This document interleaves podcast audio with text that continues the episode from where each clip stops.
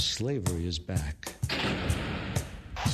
There are many ways that Welcome you to a can place keep up to date with profit 3CR news, captive labour events and programs. Yet pennies are spent on medical services to a population in which the Indigenous, the poor, and the mentally ill are overrepresented. Where isolation, humiliation, and degradation are facts of life. Welcome to prison. It depends who's telling the story, I suppose. The prisoners would have one view, the people who work in the prison system would have another, and I think it's up to people to decide uh, you know, where, where the truth is. Give government propaganda and the media spin doctors the flick. And check out Doing Time for news, views, and tunes on prison issues from Guantanamo Bay to Christmas Island to prisons and detention centres everywhere. Every Monday at 4 pm on your community radio 3CR. We are still fired up and we're still talking about revolution. Hello and welcome to the Doing Time Show. This is 3CR Community Radio, 855 AM on the dial, streaming live on www.3cr.org.au. This is Marissa and I'll be taking you through until 5 o'clock this evening. First up on the show, we're going to be speaking with Keith Munro, who I'm really very much looking forward to talking to. And we're going to be talking about Myall Creek and the upcoming memorial that's that's going to be having a, a large number of, of speakers. And just a reminder and a warning to listeners that there may be, or there will be, audio images of Aboriginal and Torres Strait Islander peoples that have died. It's approximately four o'clock, and we're going to be speaking with Keith shortly about Myall Creek and the massacre that happened there. And it's really important to actually look back and talk about Aboriginal history and how that is connected to the ongoing genocide and colonisation of today. And in fact, this is really a continuation of the discussion that happened in regards to when we spoke with Lyndall. Um, Lyndall Ryan, and we spoke with her about the frontier war, some of the frontier wars of Victoria, and spoke about the development of a digital map of massacre sites of Aboriginal people across the Australian frontier. Um, 1788 to 1930. And in fact, Lyndall is going to be a guest speaker at the um, upcoming memorial. So I want to speak to Keith pretty soon just about Myall Creek, um, just to let listeners know what's happened. We need to refresh the topic. We need to to make sure that it stays alive. And then after that, where we will speak with Grandmothers Against Removal, we'll be speaking with Auntie Alison Fuller, and also Desi, um, and we'll we'll speak about her what land she's from and her full name as we speak to Alison, who will be introducing Desi. Alison will be patching Desi through, and we'll be having a little bit of a conference call and panel discussion.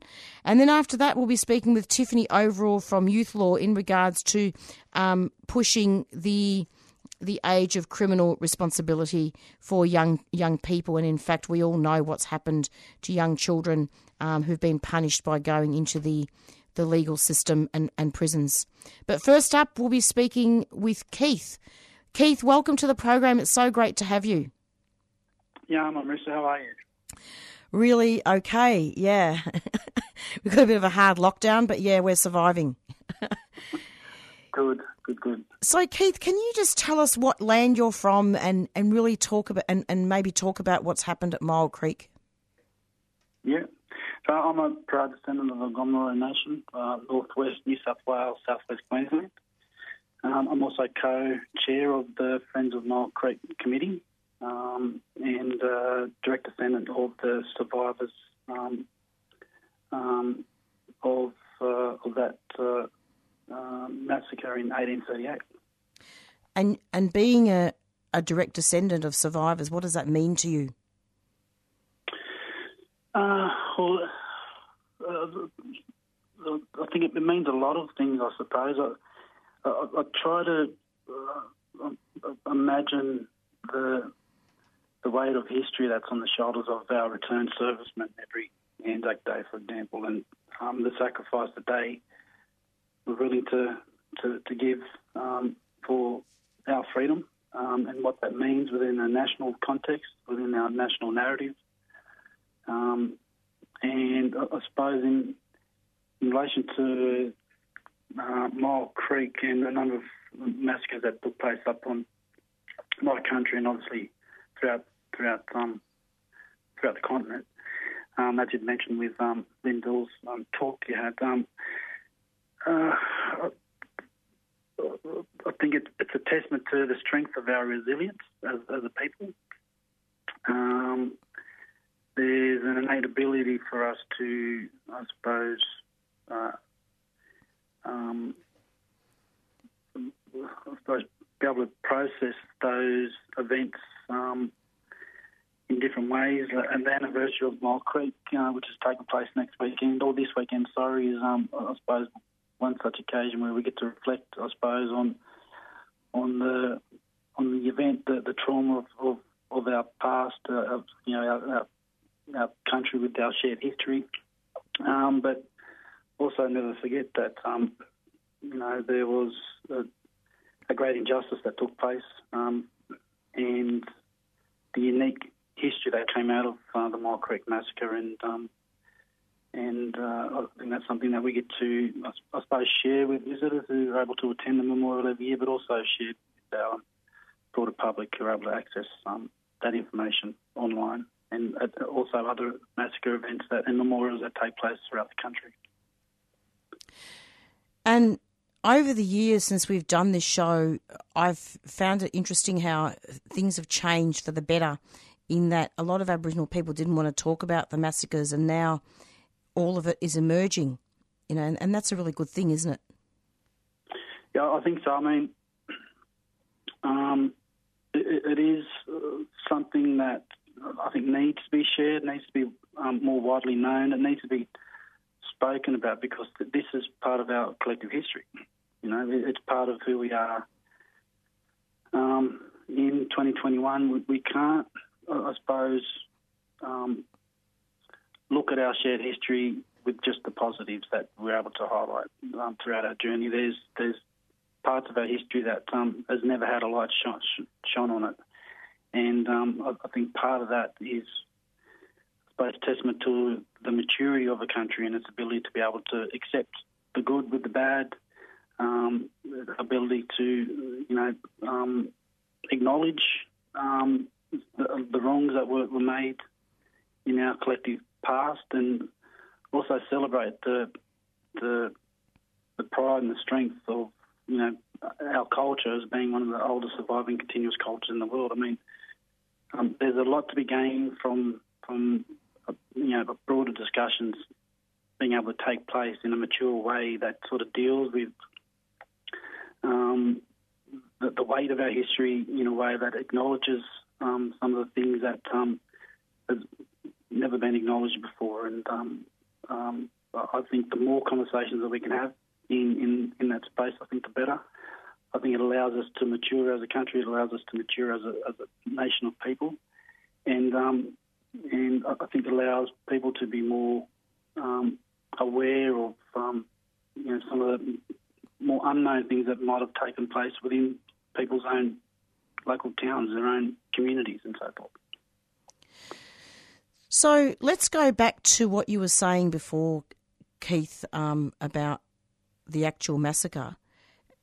What, and I've always wanted to ask, what happened exactly? What do the records say happened? We, have got a uh, memorial uh, rock um, that um, people who are able to visit the, the memorial site um, um, are able to read. And on, on the, the, plaque, um, in terms of what happened, um, it's, it's a, statement that was uh, developed and endorsed by the, the, committee back in 2000. Um, but it basically states um, in memory of the Rai people who were murdered on the slopes of this ridge in an unprovoked but unpremeditated act in the late afternoon of 10th of June 1838. Um, now, on on that day, um, a, a, group of uh, twelve um, uh, stockmen um, who, who, started a sort of murderous campaign um, in the days leading up to um, arriving in Mole Creek. Um, that uh, yeah, had uh, perpetrated a pretty um, violent act on at least 28, um, mostly women, uh, children, and old men.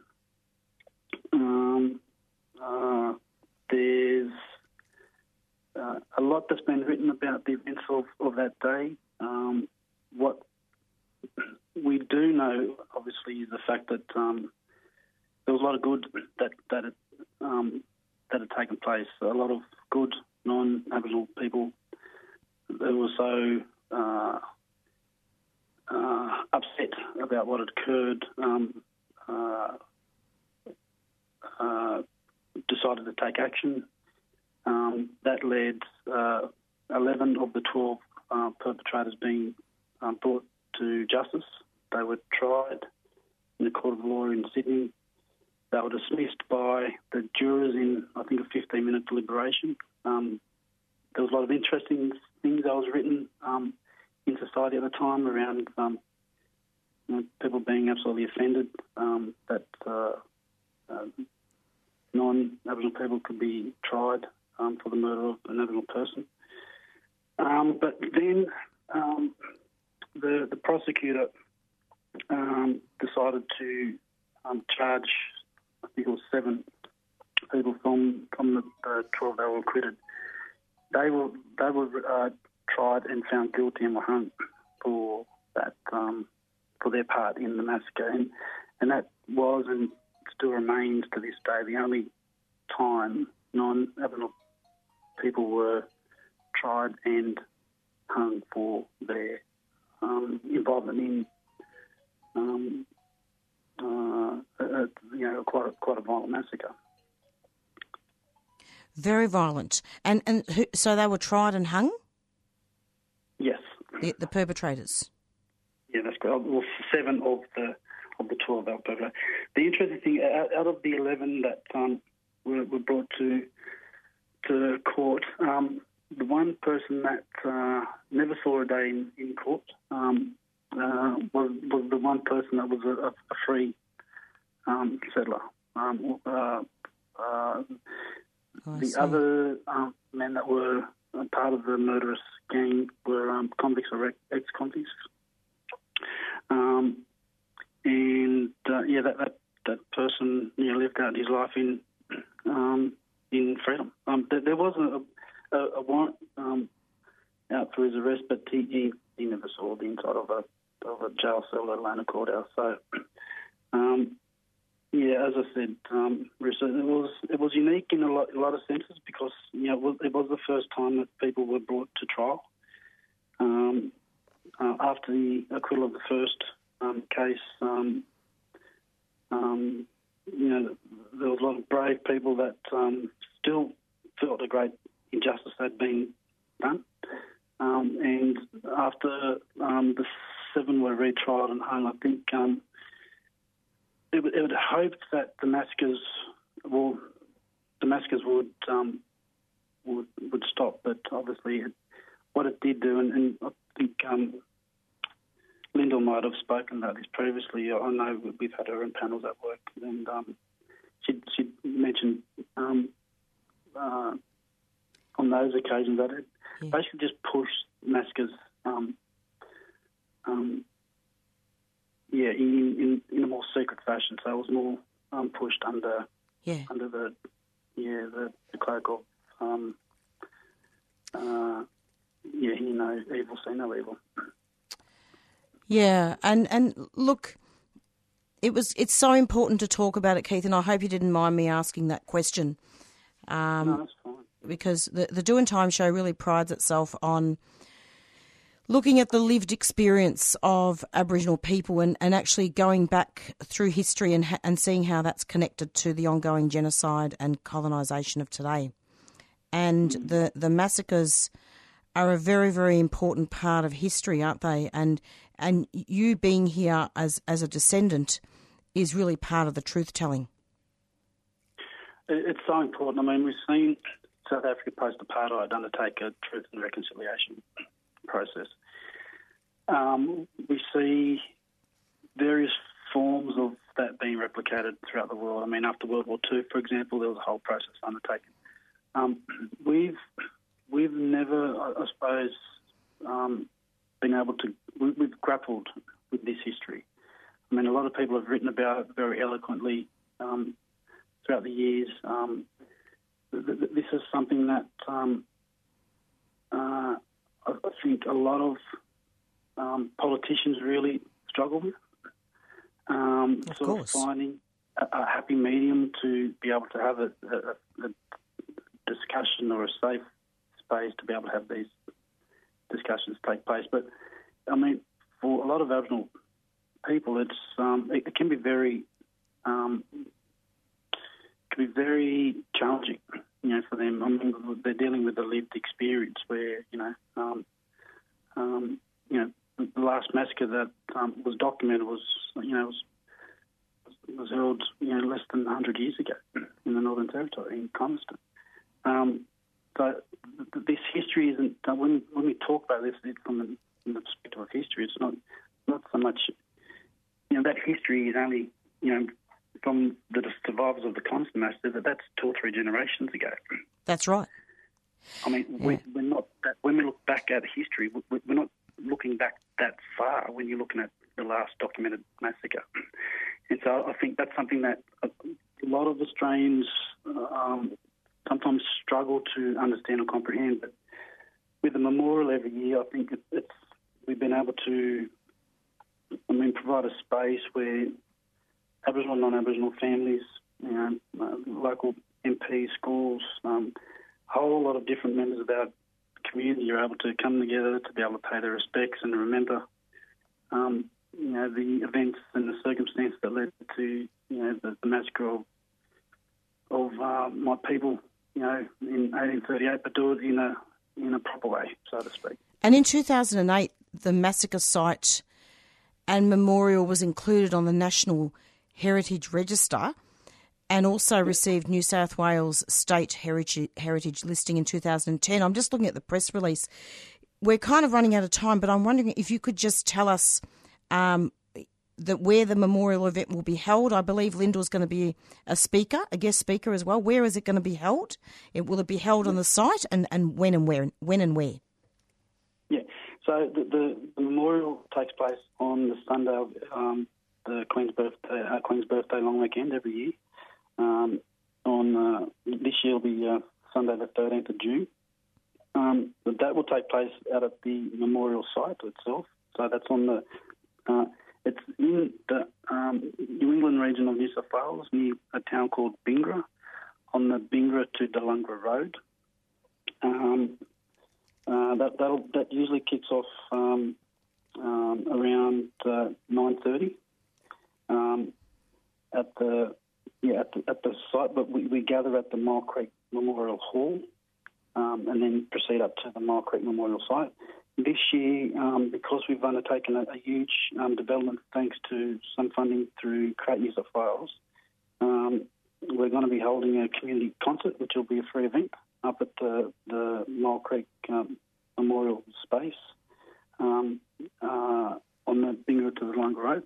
And that, that'll be starting at uh, 1 p.m. and going to 4 on Saturday. So, um, uh, and there's obviously there's more information on our, our website as well, Marissa.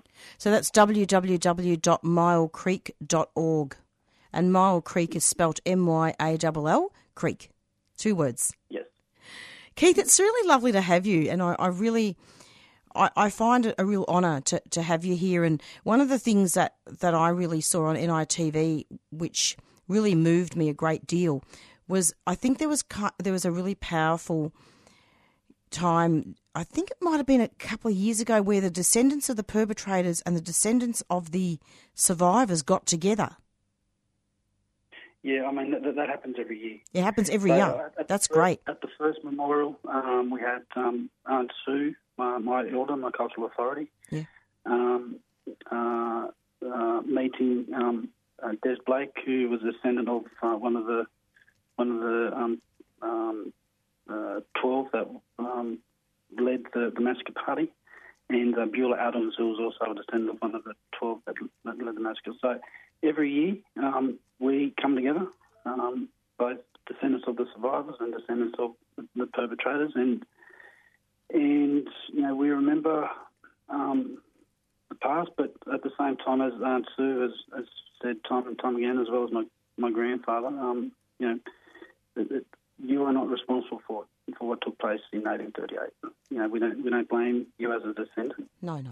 Um, And we come together as as um, as a community within that space. And um, and yeah, so I think what you're referring to is the the anniversary, uh, the eighth um, anniversary um, that took place in 2018. From memory, I think we had um, uh, descendants of um, of John Fleming that um, were um, in, in um, that were able to attend, which was really lovely. Uh, and you know, we were able to you know come together and and you know in in the sort of broader spirit of you know what the event is held for and, and remembering the the weight of our past, we were able to, I suppose, come together at that point in time and um, yeah, be able to do that respectfully. Keith, thank you so much for coming onto the program. Can I have you back at some time, and we could maybe have Lyndall with you to um, to yep. do a report back after the event? I won't be able to go because of the lockdown. Even if yep. it isn't extended, I'm sure they're not going to let us travel. Yeah, no, I'd be more than more than happy to, Marissa. I mean, Lyndall's done an amazing job documenting the, the massacre history of our our nation. Um, I, I think a lot of that has also been built on the goodwill of our, um, of your listeners and, and, people out there in the community that are part of you know historical societies and and have you know family journals and, and connections to um, to places that um, have been able to shed some more light on on massacres that may have been um, uh, uh, uh, brought to light through their help um, to Lyndall and the, the research that's sort of been putting that massacre um, map together at the University of Newcastle. And I think that's basically what this whole process is about. It's about acknowledging, you know, the whole more broader um, patchwork of our shared history. And um, I think that's the only way we're able to mature as a country and we're able to have these conversations in the, the cold light of day and be able to do it in a respectful way. I hope so. And, and, and as you said, it's, it's a celebration. Keith, take care of yourself, and, and I really thank you so much for coming again. That's all right. Thank you for having me. Thanks so much. Talk to you soon. Okay. Yellow. Bye bye. Bye bye.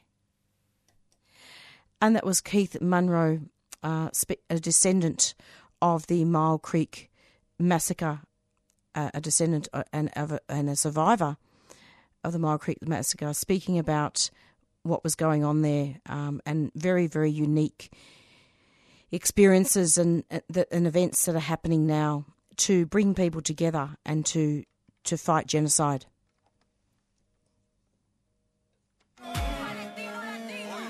Add your support during our annual radiothon and be part of community powered radio. 3CR Radiothon fundraiser, June 2021. To donate, call 03 9419 8377 or donate online at 3cr.org.au. 3CR Radiothon, community powered radio.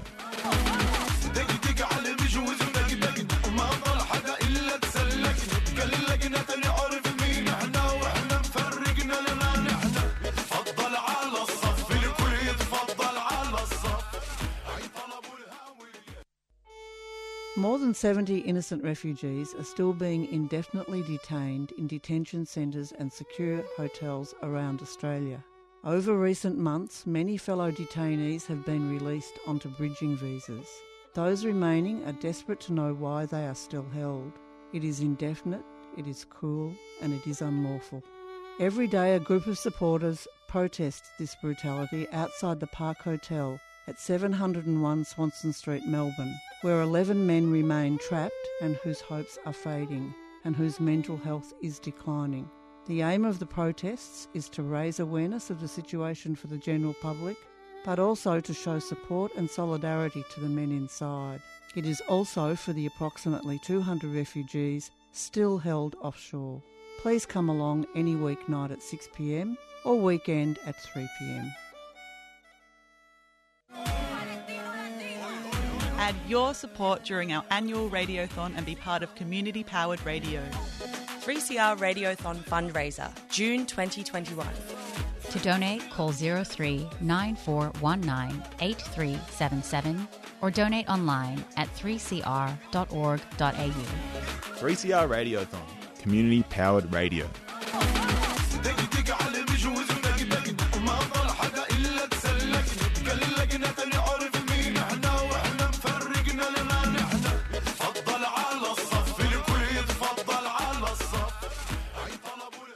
The new Climate Action radio show will surprise you.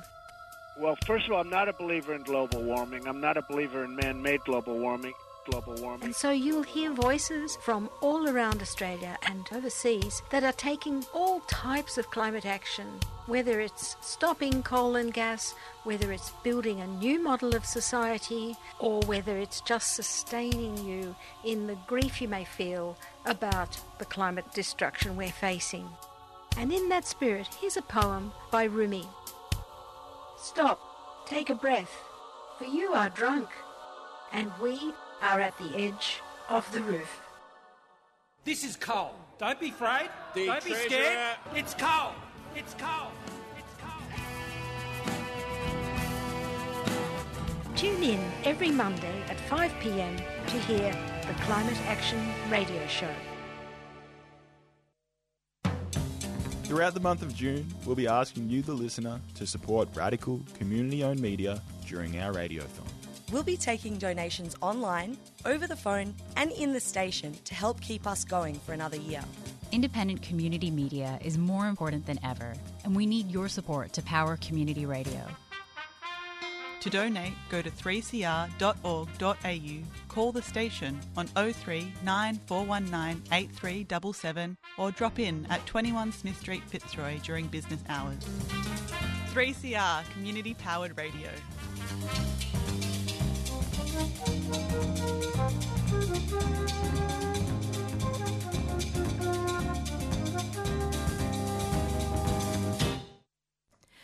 And you're back with the Doing Time show. And I'm going to bring, be bringing you a very special interview with some very important grandmothers, actually. And they're from Grandmothers Against Removal. And we're going to be speaking now with Auntie Alison and also with. And I'm going to need my, her help actually to introduce herself. I think it's Desley, but we will speak right now. We're going to talk about the Stolen Generation and Sorry Day. Hi, welcome to the program, Alison and Desley. Desley. I got it right. you did. I'm Marissa from 3CR Community Radio, and I, we do a lot of work on this show, um, in particular, talking to Aboriginal women um, and about stolen generation, amongst lots of other things. So I'm wondering if you two aunties, or grandmothers, I should say, can start off by introducing yourselves and what land you're from. Who, who, Al? who wants to go first? Yes, okay. I'm Alison Fuller from Western Australia. Uh, my tribes are Wamajeri, Bunaba, Bulgu, and Noongar. So I've got family all up and down Western Australia, and uh, I'm, well, one of the founders of GMAR Victoria and the president of GMAR Victoria. Yeah, that's how it is. And I'm Desley from um, Gunai Bidwell woman down here in Gippsland. And um, yeah, been part of GMAR. I'm not a grandmother yet, so that time will come. That will. Your turn. Yeah. Yeah. So just a privilege to be part of GMAR and with um, such strong women as Alison and um, and Rio, Alice, and the rest of the, the crew across the state. So, can you tell us how, what happened? How did um, this group happen, and what are some of the things that, that have gone on? Right. Well, in 2018, in the middle of 2018, uh, when Lydia Thorpe was uh, an MP, um, she invited us to come and launch the group from the stairs of Parliament House in Victoria. And um, since then, we've been working with anyone that requests help in regards to stopping their children being stolen or uh, getting care and custody of their family members. And yeah, Don. So I think to take that, to you know, to add to that, Al, like, um, GMAR, Grandmothers Against Removal, was a movement that was starting across the country, and and there was some um, amazing, uh, a lot of elders in particular who marched in Canberra, and so it's a response from each state picking it up, and and then um, Rio and Alison have, you know, set up and and help support women uh, like myself to to come on board and to do things out in our communities, um, you know, and and also that it's about it's about keeping people accountable. You, we've got a lot of services that are supposed to be advocating for our families. Um, but what we're seeing daily is that DHS and various um, Aboriginal organisations that are there and services that are being paid to help keep children home in safe homes with their families, that they are breaking protocol and policies, that they're not adhering to the Bringing Home report, which states that our kids need to stay within their families and kinship systems. And often, if people in those organisations aren't working on the ground, they don't know who these extended family members are. You know, they don't Yeah. they don't know how to explore that properly, and and um, 10% of our kids, 12,000 over 12,000 kids will be living in staying in out of care home tonight in Victoria, Aboriginal children, and um, and over a third of those children will be will not be with family or kin. You know? And and that's what we're trying to make sure that our children are staying within you know their family or kinship systems in safe homes, and um, that the, the department adhering to the policies and protocols that dictate you know what they have to do daily. And we're finding gaps, and I guess that's what it is. That when families and mothers and, and grandmothers are frustrated by the system, are ch- finding it hard to navigate um, finding obstacles that we come in and, and just see where those gaps are and, and having dynamic women like Alison and Rio um, who are fearless um, make things happen. I say that we have a 100% success rate because every case that we're asked to be involved in, we make some positive impact. Uh, And does that mean that the, some of the kids get to stay home? Well, that's it. If, if and if, if not with the you know parents, then what is why isn't that home a safe home? Let's look at that. The, the options that uh, uh, to um, DHS and child protection are always um, criminalising, in my Yeah. view. Whether it's we're going to criminalise the partner, that'll be first off the rank. IVO's there breaking up families rather than dealing with what's going on in the home. Why are these people acting? Is there trauma involved? You know, is- are there other services that we need to put in place, mental health or substance abuse, etc. And um, and making sure that you know, if, if not, that they're with still close family members. And oftentimes, when it's time to reunify the family or giving the parents access to the children, that's where, you know, the bottom drops out as well. Services aren't facilitating this. And that's a great, you know, it's a vital thing that needs to happen in order for children to return to their homes. I actually find it really disgusting how the history, Aboriginal history is not acknowledged and the mission days are not acknowledged. And looking at the fact that Aboriginal Aboriginal kids have been taken away from their families since 1788, and in Yep. some ways nothing's changed. Would, was it fair to say? Absolutely. We're still constantly being criminalised. If you look at a lot of the mothers that we're, we're, we're talking with, they're from intergenerational trauma. They've had, they're, they're, they've been grown up in institutions, or their parents have been taken away, or their grandparents. And so when they're dealing with this trauma, well, we've got children, and look, I'm 50, I'm still bringing up kids, um, and I'm still having to face that trauma every day. And, you know, a lot of our mums and parents are being criminalised for, you know, the, the um, factors that come, the, the mental health issues or the substance abuse, abuse issues, homeless, homelessness, etc. they are then being criminalised. And I'm a perfect example. When I then was 11 years old, dealing with, I then became criminalised as well. So, you know, it goes on and on, and there's got to be better answers. And we say that, that those answers are from will come from the community and the families. I'm really glad uh, uh, that that all of you are involved. Then it's so good that Lydia was able to get this group launched as well. We've interviewed her quite a few times on this show too. Right. Yeah. No, she's an absolute, absolute gem and, and, and a warrior. And We're so proud to call her our own. And you two are warriors too. Well, I have to say with Alison, you know, I mean, we're, we're living and breathing it and walking and talking it, in that we've often lived through it ourselves. Uh, some of our best workers are because we've we've been through, we've had to fight CP in the past, but that's also something they can use, try to use against us because that, that's what they that's their whole mo. Their modus operandi is about defaming, um, you know, uh, mothers and, and families, and, and to then come up against them, in, you know, advocating for other um, mothers now, and they will still try and bring up the past and defame us. Hey, Alison, but you don't take good woman down. No. The Bringing Them Home report, why didn't anyone learn from that report? Because it sets out quite a few things, doesn't it? Except it set up a lot of budgets, I know that. Yeah. Well, I'm still waiting to see the outcomes. Alison, what are you? What, what's your thoughts on the multiple numbers of services that are supposed to be there out there? Well, I think it's all set up by government to make it look like they care and to make it look like they're actively doing something against um, this problem, which they've created. Um, but in reality, they had no intention of uh, easing up, or, and it can be seen in the actions because since the report, the rate of children being stolen has increased.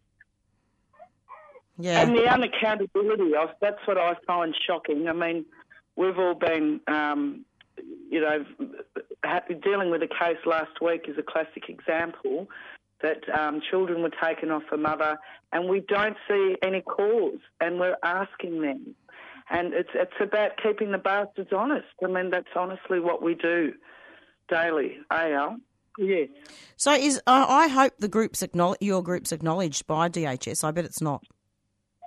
No, it is. Is it's it recognised by DHS? Yes. And in oh, some I'm shocked. Cases, like uh, Rio, they they call her Auntie Rio. She's got Oh, the good. lawyers, the judges, the uh, DHS workers. Fantastic. Um, calling her Auntie Rio and recognising um, her voice in the court. Fantastic. And, that's, how it should be. that- and we want to see that out in the regions, and that's what we, a, you know, and the recognition that Rio has been building, and yourself, Al, um, has, has been amazing and commendable.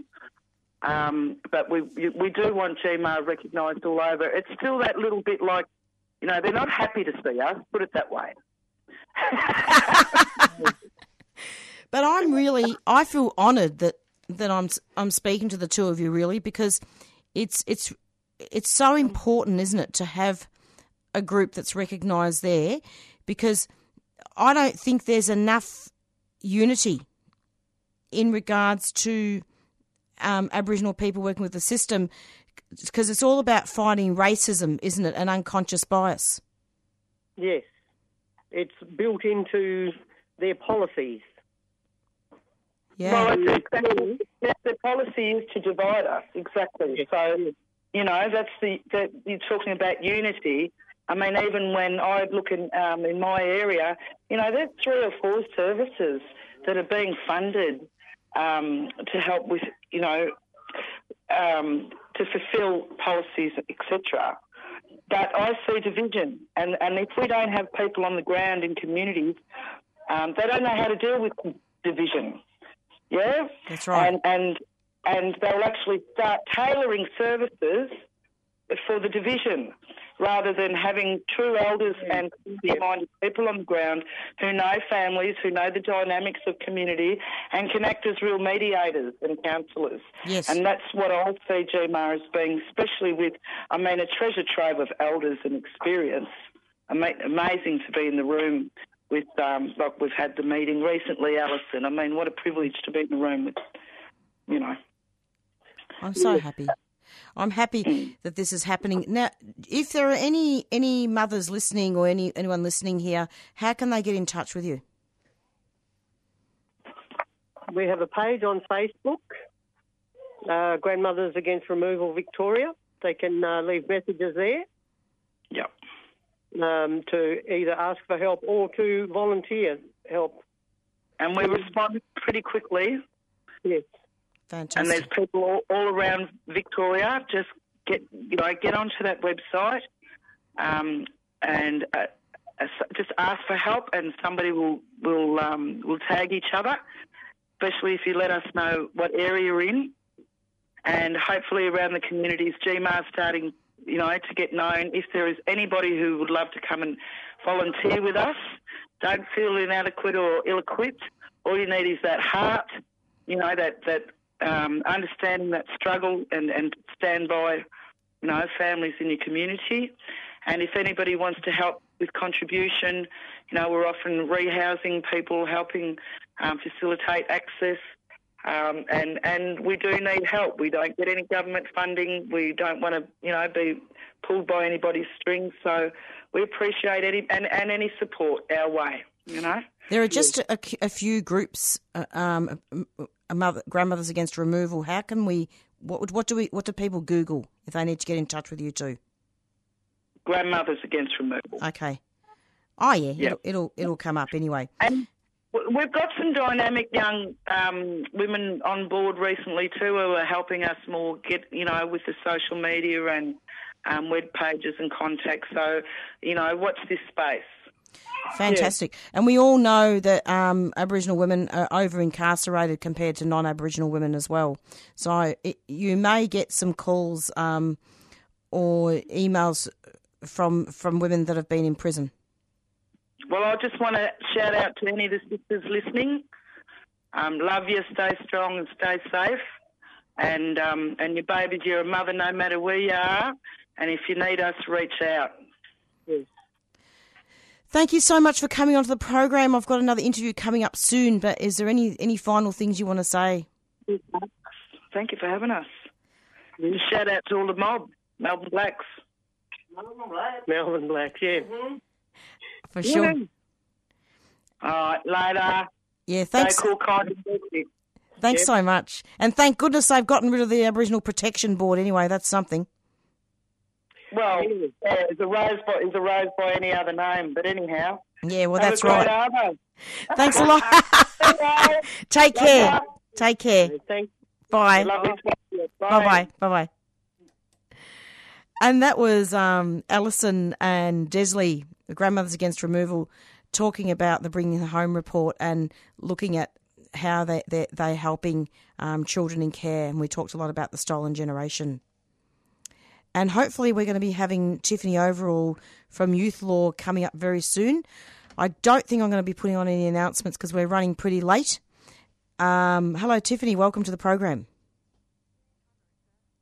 Oh. Hello, Tiffany. Welcome to the program. Yeah, hi Marissa. Sorry about that.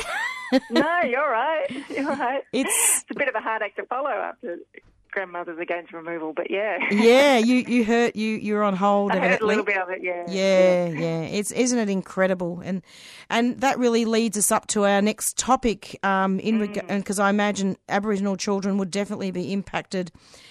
Um, we need to really push push the the criminal um responsibility, don't we? Push it up for children. Yeah, yeah. No, that's right. We've been asking government for a long time to to raise the age of criminal responsibility. Still currently sitting at ten, and we're asking for it to be raised to at least fourteen um, for a whole range of reasons. But you know, if nothing else, to yeah, help keep some of our children out of the criminal justice system that just shouldn't shouldn't be there. So we we've had you on before. I mean, just to introduce um, Tiffany for listeners, this is Tiffany Overall from from Youth Law, and we've talked about this before with you, haven't we, on an ongoing basis? But Yeah. but it does need to be kept alive, doesn't it?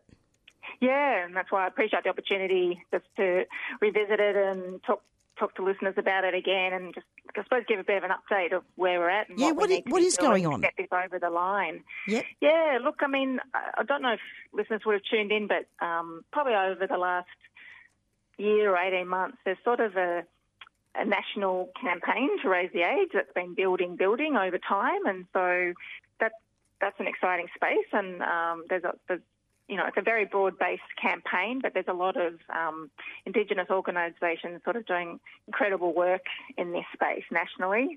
Um, and we, there was a big uh, national review um, last year that the federal government um, were, were running, and we were a bit optimistic about that. We thought, you know, they might come back and the attorney generals nationally might agree to raise the age, and that would have been the best way to go about it, not not just chip away sort of state by state, territory by territory. But unfortunately, when the group of um, attorney generals got to sort of consider all the submissions made to that review and make a decision, they just sort of put a wet blanket over it and a bit of a hold on the review and said, look, you know, um, basically we're not convinced that, that yet that there's enough evidence to suggest that this is a good way forward. We're not going to call it just yet, and they just sort of put a hold on it, and we don't quite know when that conversation is going to be re- reinvigorated nationally. So sadly, that sort of meant it's gone back to each of the states and territories to really ramp home their own campaigning to their individual, you know, uh, respective governments. So we're trying to get Victoria, obviously, to take a lead on this um, and and legislate to raise the age from 10 to 14. Um, you know, look, I think there's a fair bit of support behind the scenes within government, but at the moment there's no um, actual commitment from them to raise the age. I mean, they're doing lots of things, I suppose, within the criminal justice system or youth justice system to try and, as much as possible, keep younger children 14 and under away from the system, but not actually saying they can't be in the system, you know, not actually coming up strongly on that or strong enough in our, our view. So we've still got a bit of work to do.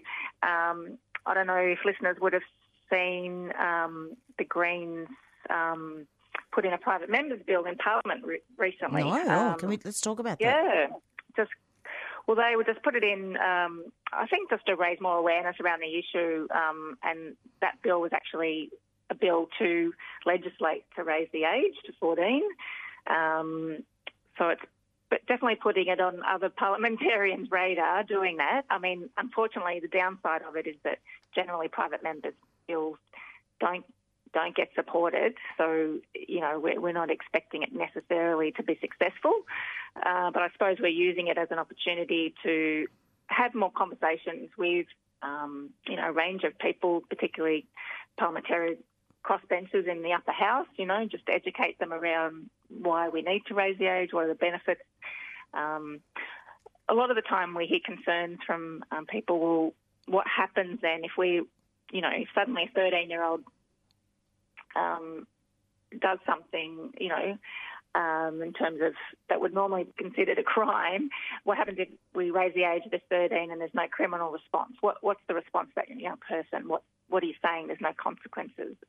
Um, and we- we've constantly had to go in and remind them about what that response would look like. And it's typically going to look like a response that a nine-year-old at the moment might get. It's going to be that, but, but heightened and, and sort of a wraparound of relevant supports that young person and their family might need to address that offending behaviour, whatever underpins that offending behaviour. Um, and that's going to, it's intensive and it, it's, you know, it requires time and resources, but it's a much better way, you know, of addressing it then and there because we, all the evidence tells us that if you pull a young person into the system that young, their trajectory is much more likely to get, you know, caught up and they're much more likely to appear in the criminal justice system again as an as an older young person. And so we really want to nip that in the bud and have a different welfare health based response to these children and their families rather than, you know, criminal response. Um, so yeah, so look, got a bit of convincing to do uh, still in the Victorian government, but we're, we're, we're going to ramp things up. and we want the listeners to come along on that campaign journey with us. Um, and so, you know, happy to share information or. Um, yeah, where, you know, where, where can people find out about the campaign in yeah, Victoria? so there's so nationally, I think there's a, there's a great website. Just you just Google "Raise the Age," uh, and on that website you'll find out some great information. But I suppose importantly, there's a petition there that um, listeners can can sign up to if they're interested. Um, if they want to get a bit more involved and find out a bit more detail than what that red, that website can tell them, really happy for people um, just to shoot me through an email. Um, I can give you an address if you're up Yep, for that. that'd be great. Yeah, so just to me directly, Tiffany um, at youthlaw.asn.au.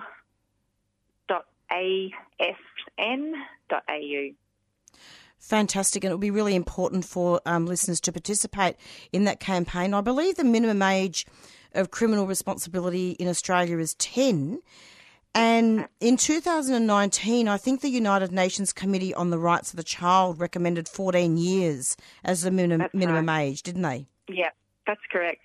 And so really we're just asking our governments to, you know, get get to where they should have been a while ago, you know, and that's that's been an international call um, from that United Nations Committee um, to, for all countries to try and raise the age to 14. We are so behind the eight ball, Marissa. It's, it's, it's shocking. Um, so many countries have already done that. We're, we're really lagging behind. Yeah. Um, yeah, it's um, hard to fathom why. It's it's it's actually you know one of the things that that is is very interesting here, Tiffany, and I'm I'm a great one for history, and mm-hmm. a, a lot of the time we look a lot uh, at, at, at going back in history and seeing what's happened and making sure that history doesn't repeat itself. And mm. I'm sure you would have seen and read a lot of things yourself about how children were treated um, during convict days. You know, even for just for stealing a banana. You know, they mm. were put on a mm. transport um, to the colony of Australia, to Botany Bay or Van Diemen's Land, which I think was the, the most brutal there. Um, Yeah. And and children were treated abominably, and it, they're still being criminalised now, and, and Aboriginal children are, are being impacted as well, being punished. No, that's right. That's right. You're quite right. I mean, yeah, for the for the children under 14, you know, in in youth prisons across Australia, yeah, Indigenous young people are horrifically overrepresented. You know, I think they something like 70% of those um, children might might be Indigenous young people. So that's that's one um, tragedy. And then I suppose the other thing we know is for all children, any children that hits the criminal justice system and particularly spends time in detention, is that it causes enormous enormous harm to children. Um, and you know, there's all sorts of associated risks for them having had that experience, whether it's their general well-being, mental health. Um, it's yeah. So I, I think that's right. We we we're not treating children as children. We're not acknowledging their All very children. specific Yeah. brain development. You know, you, you know, they're not at a point where they've got the sort of, um, you know, yeah, brain development or, or, or maturity or Yeah. um, capacity to know, you know, basically understand fully what they're what they're even involved with sometimes. And in fact, is isn't there a Victoria's Commissioner of, of Aboriginal children and young people? Um, there is. There's a um, so within the we've got a just a broad um, children uh, commission for children and young people, and so within that sits our Aboriginal um, Oh, there's Children's two. Commissioner. That's Just- good. Justin Mohamed. Yep. Yeah, and that's actually a really good reminder to again for listeners interested in this topic because tomorrow. Um, Justin Mohamed and the Commission will be um, tabling in Parliament a report.